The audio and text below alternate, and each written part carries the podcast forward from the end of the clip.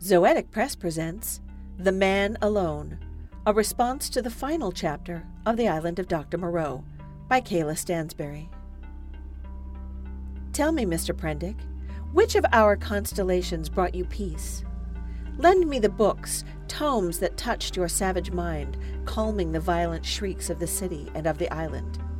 I too have been in hiding. I have cowered from shopkeepers in the street. Well meaning passers by regard me with pity or disgust. Oh, how my traitorous mind turned their stomachs. I am uncomfort incarnate. I scream at them all, feral and wild, pleading with them to see that the greatest victim of the mind unhinged is its former frame. You must share my distrust of doctors. What a comfort they must be to those whose ailments are external, or at least identified as foreign, an alien life form. But not to us, eh, Prendick? For our nature is unnatural to them. It is our core posing the threat to our own bodies.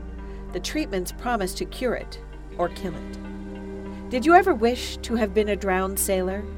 Tell me how the waves rose like anger dredged from a deep, watery soul.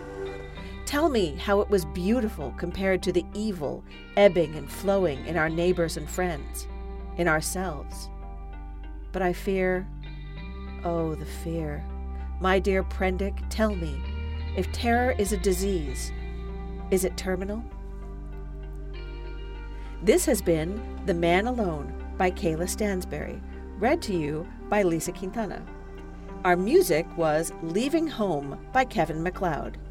You can get this and other poems, stories, and art in issue 21 of Non Binary Review available at zoeticpress.com.